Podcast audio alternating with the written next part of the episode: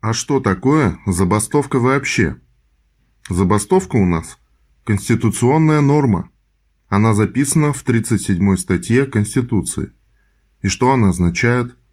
Она означает, что у нас не рабовладение, что нельзя заставить человека работать за просто так и заставить работать при любых условиях, без его согласия. То есть человек может быть работником только при условии, что он заключил соответствующий трудовой договор. А если он с такими условиями не согласен, он заключал трудовой договор, может быть, 20 лет назад, или 15 лет назад, или 10 лет назад, а ситуация изменилась, то он вправе изменить условия договора. Если администрация не согласна, то он тоже может быть не согласен на эту самую работу. Потому что у нас труд непринудительный. И само право на забастовку означает, что труд не носит принудительного характера. Это великое завоевание, можно сказать, капиталистической эры. И поэтому от этого буржуазные страны не отступают.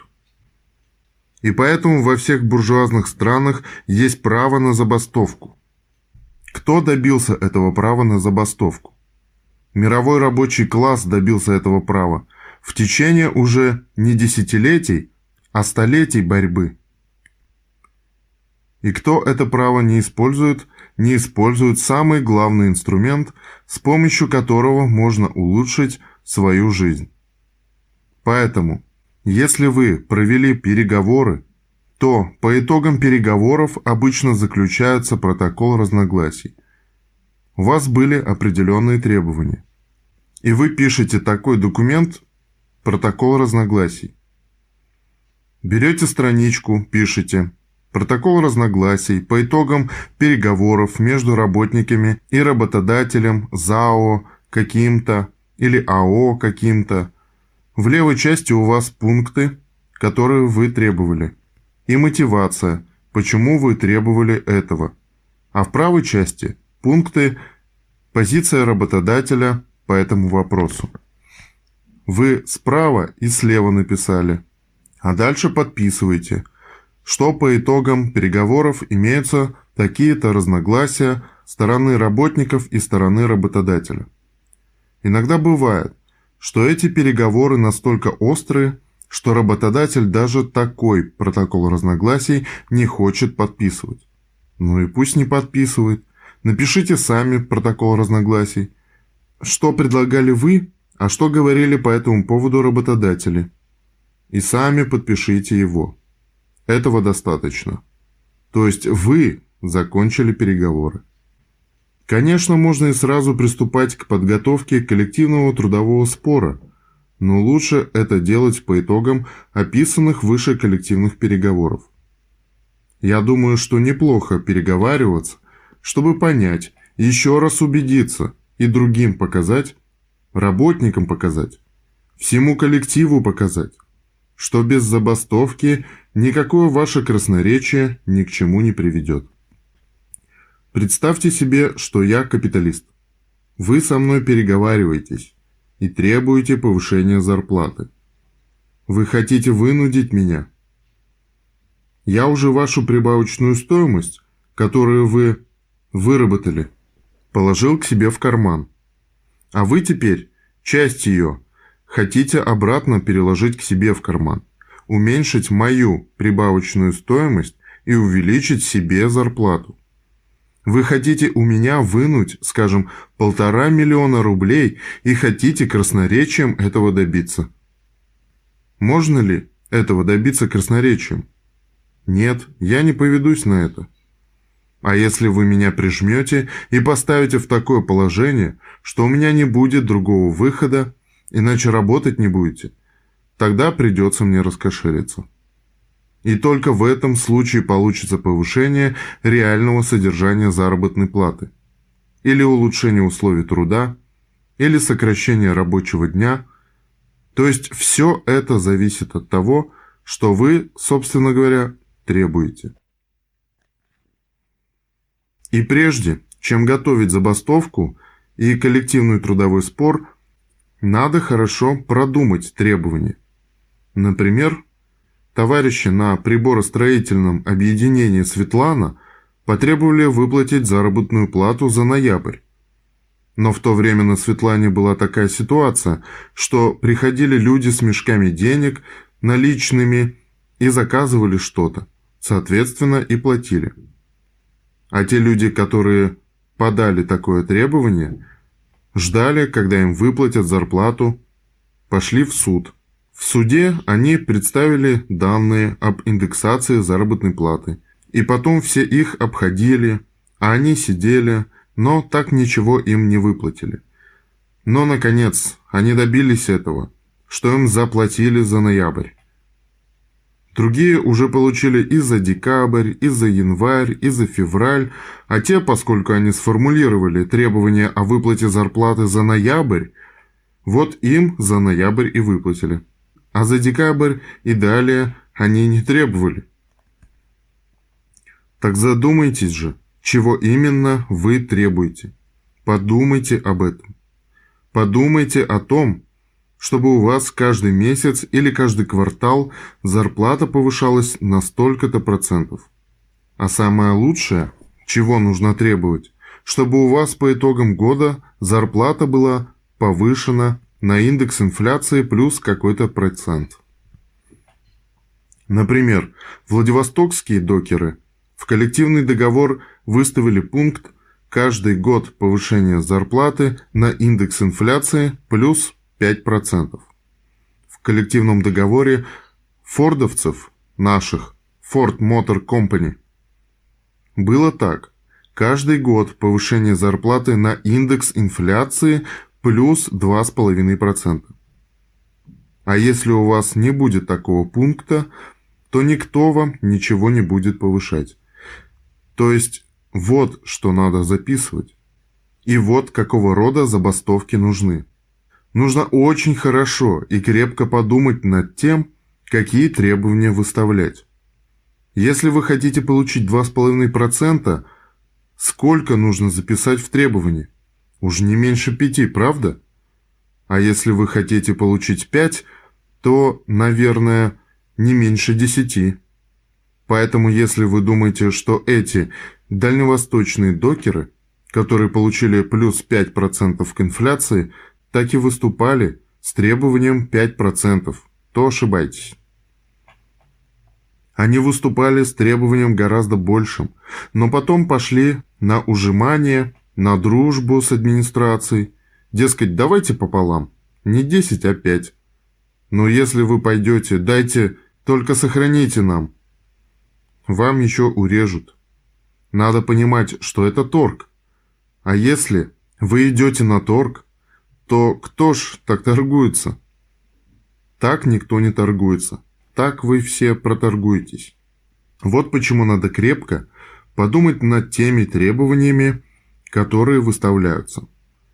Выставленными считаются требования, за которые проголосовало либо большинство работников на собрании работников, либо на конференции. Если речь идет о конференции, Поскольку она уже конференция, то она представляет работников. Они собрались сами работники непосредственно. Поэтому требуется две трети, чтобы проголосовали за эти требования. И тогда они являются законными. Получив требования работников, работодатель обязан дать ответ. Если он не дает ответ, в течение положенного числа дней, которые записаны в Трудовом кодексе, он может просто промолчать. Это предусмотрено законодательством и считается, что он дал отрицательный ответ. Некоторые товарищи хотят вести политическую борьбу и экономическую борьбу, не читая даже Трудовой кодекс, то есть не зная тех законов, которые есть. Вы хотите бороться с государством, которое установило определенные законы, а вы их не знаете. И если вы их не знаете, то и не суйтесь никуда. Ни в политическую, ни в экономическую борьбу.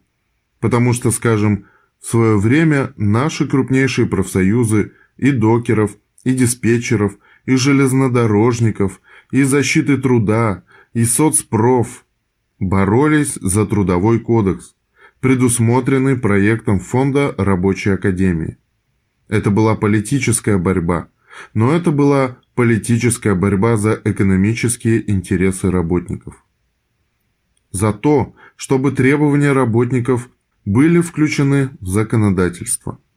И многие пункты в законодательство были включены. И опасения работников, что будет полный обвал, и они будут лишены всех прав, тем самым не оправдались. Потому что была развернута такая борьба, которая привела к заключению нормального кодекса. И теперь в нем закреплены такие права, которые позволяют успешно вести забастовочную борьбу. Получив требования работников, работодатель обязан ответить. Не ответил или ответил отказом, значит работники получили право на подготовку забастовки.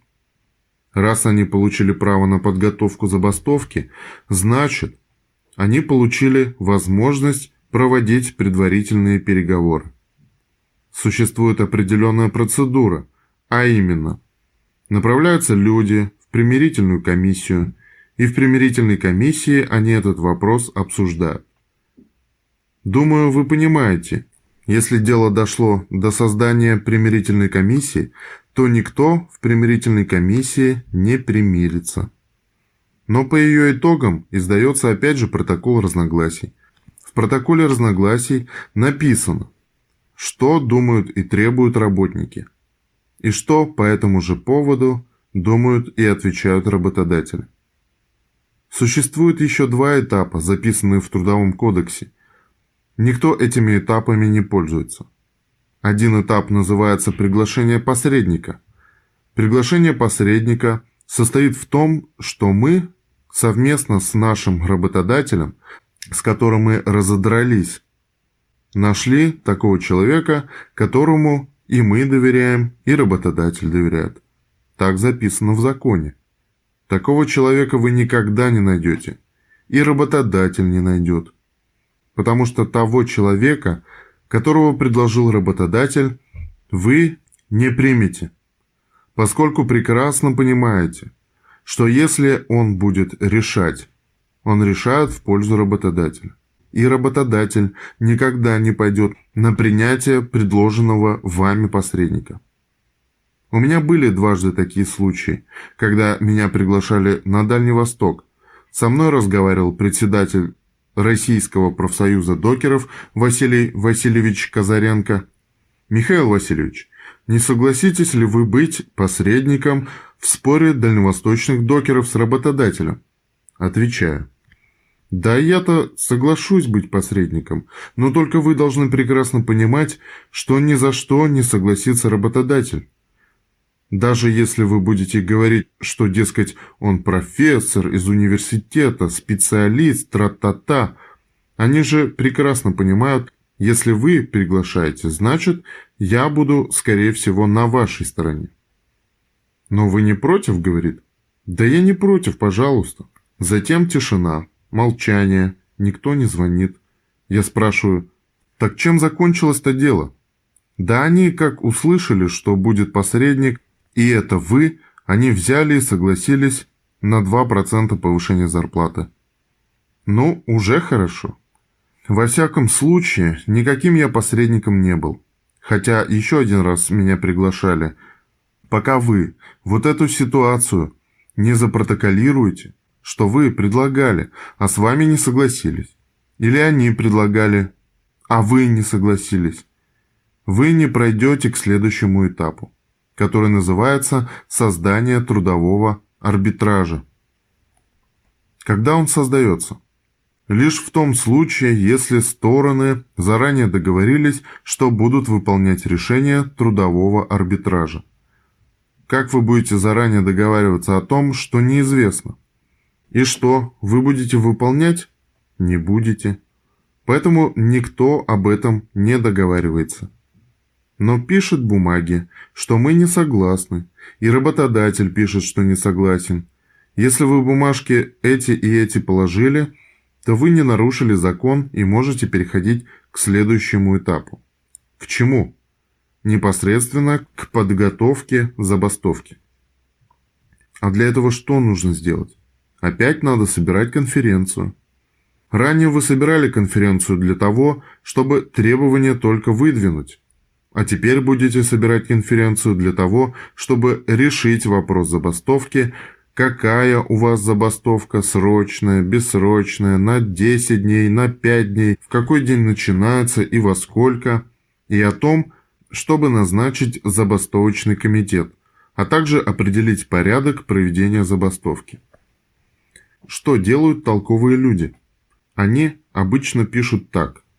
Забастовка бессрочная. Что значит бессрочно? Это значит, объявили вы ее с того-то числа, должно быть указано с какого числа и с какого времени, а окончание только с удовлетворением требованиям бастующих. Например, у докеров однажды была такая забастовка в 6 часов утра 1 сентября начинается бессрочная забастовка. Работодатель говорит – да-да, мы еще посмотрим, какую вы сделаете забастовку. Как только он увидел, а в 6 часов утра все начальство было на местах, что в 6 утра весь порт, который гудит целый год и только на один день в году останавливается на перерыв, кроме ремонтных и специфических служб, и вдруг он увидел, что весь порт замолчал. И он все понял а профсоюз докеров через несколько минут сообщил работодателю «Давайте мы приостанавливаем забастовку и предлагаем переговариваться». Работодатель пошел на эти переговоры и быстро договорились.